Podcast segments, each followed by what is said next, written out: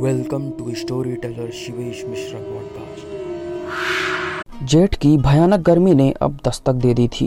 सूरज उदय होने के साथ ही आग बरसाना शुरू कर देता। दोपहर होने तक खुली छत में नंगे पाँव अगर गलती से भी पड़ जाएँ तो बिना संगीत के नृत्य हो जाता। राहुल को भी यह नृत्य करना पड़ा, क्योंकि वह ऊपर छत कपड़े सुखाने के लिए आया हुआ था। चप्पल नीचे ही भूल जाने का अफसोस आज उसे जीवन में पहली बार हुआ है।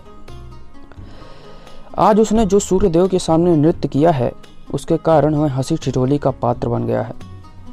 खैर, शायद इतनी ग्रीष्म का उसका यह पहला अनुभव था। अभी परसों ही उसका बारहवा जन्मदिन है। इस वर्ष छठवीं की वार्षिक परीक्षा में वह नब्बे प्रतिशत नंबरों के साथ कक्षा में उत्तीर्ण हुआ। मामा, मामी, मौसी अन्य रिश्तेदारों में दूसरे बच्चों को उसका उदाहरण दिया जाता था। अरे राहुल, ऊपर कपड़े ही फैलाता रहेगा या नीचे भी आएगा? सामान भी तो पैक करना है। राहुल की मम्मी ने नीचे से आवाज़ लगाई। आ रहा हूँ मम्मी, राहुल ऊपर से चिल्लाया। वह बहुत खुश नज़र आ रहा था। दरअसल परसों वह अपने माँ और छोटे भाई अतुल के साथ नाना नानी के घर घूमने जाएगा, जिसका उत्साह उसके अंदर फूला नहीं समा रहा था। आखिरकार वह दिन आ ही गया जिसका राहुल और उसके छोटे भाई अतुल को न जाने कब से इंतज़ार था। उनके मामा उन्हें लेने आए हुए थे। अब वह बहुत दिनों के बाद ट्रेन की यात्रा करेगा। मुझे सिर्फ़ खिड़की वाली ही सीट चाहिए, राहुल बोला। मगर उसके छोटे भाई ने यह खिड़की के बगल में बैठने की प्रतियोगिता रो रो कर राहुल से जीत ली और जीव निकालकर अपने बड़े भाई को चढ़ाने लगा। राहुल को आखिर खिड़की से दूर सीट में ही बैठकर काम चलाना पड़ा।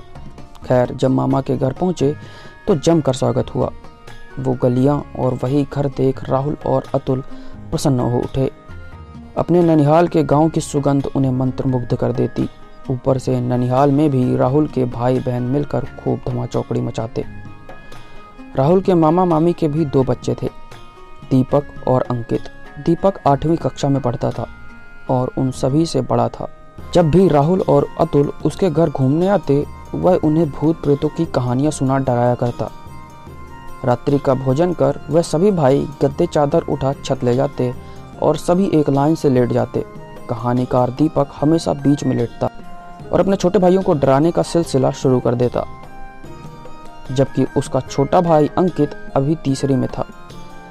उसकी और अतुल की बहुत पट्टी दोनों हम उम्र जब मिल जाते तो अपनी शैतानियों से सारा घर अपने सिर उठा लेते। लेकिन जब दीपक भूत प्रेतों की कहानियाँ सुनाता तो वह सभी चुपचाप टकटकी लगाए सुनते। राहुल और अतुल जब भी अपने मामा के घर जाते तो दीपक की भूतिया कहानियाँ सुनने के लिए वह बेसब्री से इंतज़ार करते। आज भी सभी खुले आकाश के नीचे लेट रहे। आधा चाँद अपने मित्र तारा गणों के साथ आकाश में सुंदर बना हमारे साथ कहानियाँ सुनने को तैयार था।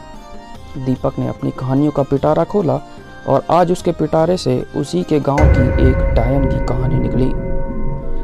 उसने बताया कि उसने गाँव में एक बहुत ही खतरनाक डायन ने अपना बसेरा जमा लिया था। उसका नाम था लीलावती। अपने पाँच साल के लड़के के साथ वह इस गाँव में लाचार भटकते हुए आ गई थी। उसकी स्थिति बड़ी ही दयनीय थी। इस गाँव के लोगों ने उसे आश्रय दिया। खाने के लिए खाना और रहने के लिए जगह भी दी। परंतु अभी उसे आए महज सात ही दिन हुए थे कि गाँव में मौतों का सिलसिला शुरू हो गया। अचानक इस गाँव में बीमारियाँ फैल गईं और लोग पतझड़ की भांति मरने लगे। मौत के इस आतंक से लोग भयभीत थे। गाँव के सभी लोग बीमारी से ग्रस्त थे, केवल लीलावती और उसके बच्चे को छोड़कर। लीलावती का लड़का मानसिक रोग से पीड़ित था। वह अजीब अजीब हरकतें किया करता। जब गाँव वालों को इस बात का पता चला कि गाँव में हो रही बीमारियाँ और मौत से उस लीलावती और उसके बेटे को कुछ भी नहीं हुआ है तो गाँव वालों ने इस आपदा के लिए लीलावती को ही दोषी ठहराया।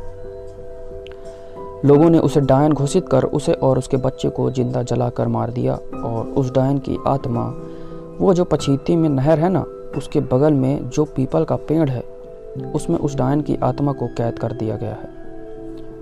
वो जो तुम लोग उस पीपल के पेड़ के आसपास मंडराया करते हो ना, दूर रहा करो, वरना पता भी नहीं चलेगा वह डायन कब आज़ाद हो जाए।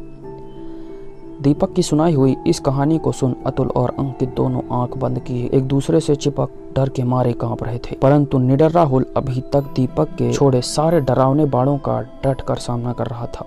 वह बोला, अरे, ऐसा थोड़ा ही होता है दीपक भैया। मेरी मम्मी कहती है भूत ऊत कुछ नहीं होता। दीपक दूसरी तरफ़ करवट लेते हुए बोला अच्छा तो कल सुबह अपनी मम्मी से ही पूछ कर आना कि इस गाँव में कोई लीलावती नाम की महिला आई थी या नहीं? और उसका बच्चा पागल था या नहीं, ठीक? तो खुद पूछ लेना, अभी मुझे नींद आ रही है, सोने दे। अतुल और अंकित दोनों बड़े भाइयों की वार्तालाप आँखें बंद किए दुबके हुए सुन रहे थे, मगर राहुल के मन में कई सवाल तैर रहे थे। वह अपनी खुली आँखों से आसमान में टिमटिमाते तारों को देखता रहा। दीपक की बताई हुई कहानियों के ख्यालों के साथ उसकी नींद कब लग गई, पता ही न चला। सुबह हुई तो सबसे पहले वह अपने नाना नानी व अन्य परिवारजनों के साथ इस कहानी की पुष्टि की और दौड़ा दौड़ा दीपक के पास आया। दीपक भैया दीपक भैया, मैंने नाना से पूछा है। उन्होंने कहा कि ऐसे गाँव में कुछ नहीं हुआ था। हाँ लीलावती अपने बच्चों के साथ ज़रूर रहती थी, पर वह कोई डाया नहीं थी। दीपक अपनी चादर वापस खींचते हुए राहुल के प्रश्नों से बचते हुए कहा, अरे, मुझे सोने दे अभी। दोपहर का समय था। चारों भाई खाना खाकर खेत की तरफ़ निकल गए। वहीं पर एक पीपल का पेड़ था, जिसमें कई तरह के धागे बंधे हुए थे। चंदन लगा हुआ था और उसमें मटकी भी बांधी हुई थी। दीपक को यहाँ एक मौका दिखा, बोला, इसी पीपल के पेड़ पर कई आत्माओं को कैद कर रखा है। इससे पहले कि दीपक कुछ और कह पाता, आत्मविश्वास से भरे राहुल ने एक पत्थर उठाया और पीपर पर टगे खड़ों की ओर फेंक उन्हें तोड़ दिया। बाकी भाई स्तब्ध खड़े रह गए। अरे राहुल भैया, यह आपने क्या कर दिया? उसके छोटे भाई ने डरते हुए कहा। अरे अतो तो चिंता मत कर, दीपक भैया हमें जोटी कहानियाँ सुनाते हैं। दीपक भी राहुल के इस बर्ताव से हैरान था। घर आकर दीपक ने सारी बात घर वालों से कह सुनाई। परिणाम स्वरूप राहुल को डांट पड़ी। आज चाँद और सितारे बादलों के पीछे जा चुके थे। छत में ऊष्मा थी। चारों लेटे हुए थे, लेकिन नींद किसी को नहीं आ रही थी। राहुल को अपने बर्ताव पर पछतावा था और बाकी सब भी डरे हुए थे। आज सभी चुपचाप सोने को सज्ज थे, कोई हुड़दंग नहीं, कोई भूत की कहानी नहीं। खैर, दिन में इतना कुछ हुआ कि नींद को आने में भी किसी को कष्ट न हुआ। देर रात सभी सो गए। घरों की बत्तियाँ बुझ चुकी थी, अंधेरा सन्नाटे को समेटे पसरा पड़ा था। इसी बीच दीपक की निद्रा टूटी, उसे लघु शंका लगी हुई थी। आधी रात से ज़्यादा का समय बीत चुका था, बासी लेते हुए जैसे ही वह उठकर बैठा उसका मुँह फटा का फटा रह गया। धड़कनें तेज हो गईं और शरीर थरथराने लगा। वह यह देखता है कि छत की पतली बाउंड्री पर राहुल उकड़ू आँखें खोले बैठा हुआ है। वह सीधा गाँव के जंगलों में न जाने क्या देख रहा है। दीपक ने राहुल का नाम इतनी ज़ोर से चिल्लाया कि सारे घर वाले उठ गए। राहुल को नीचे उतारा गया, लोगों की जानों में जान आई। खैर, किसी तरह यह रात बीती। सुबह हुई तो पता चला राहुल को नींद में चलने की बीमारी है। उसी वक्त राहुल का छोटा भाई अतुल कुछ अजीब तरीके से बर्ताव कर रहा था। जैसे दाएँ हाथ से खाना खाने के बजाय बाएँ हाथ से वह खा रहा था। चलने के स्थान पर वह कूदने लगता, उस पर किसी का ध्यान ज़्यादा नहीं गया। लोगों ने सोचा बच्चों की कोई हँसी ठिठोली ही होगी। अंकित को यह हरकतें अजीब लगती। धीरे धीरे कुछ और दिन बीते और राहुल की स्थिति अधिक खराब होने लगी। उसने खाना पीना छोड़ दिया और पूरे दिन न जाने कहीं दूर किसी ख्यालों में खोया रहता। कभी कभी न जाने उसे क्या हो जाता, वह लोगों पर झपट पड़ता।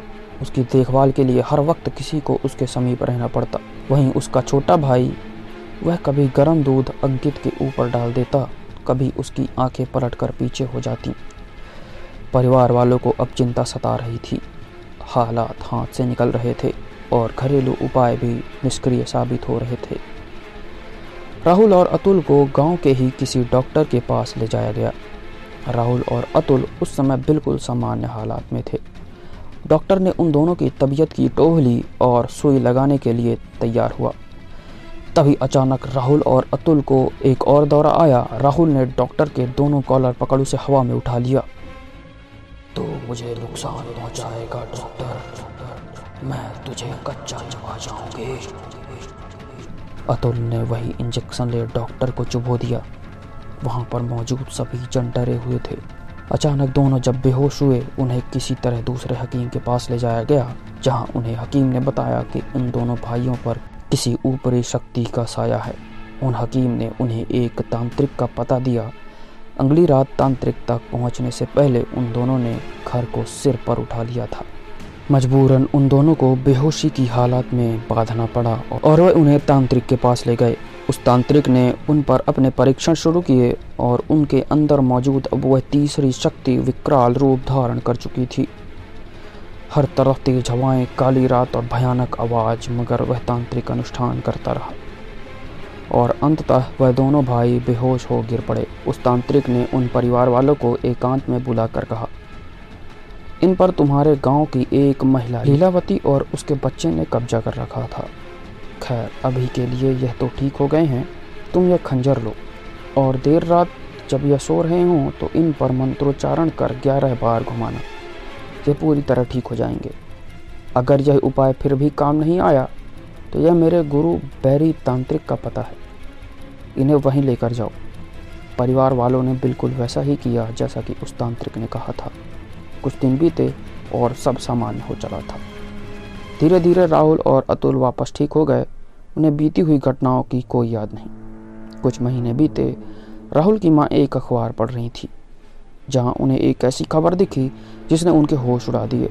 उस अखबार में उसी तांत्रिक के मृत शरीर की फ़ोटो थी, जिसके मुख्य लाइन पर लिखा था, तांत्रिक की हुई हत्या, किसी कातिल ने खंजर भोग कर ली जान।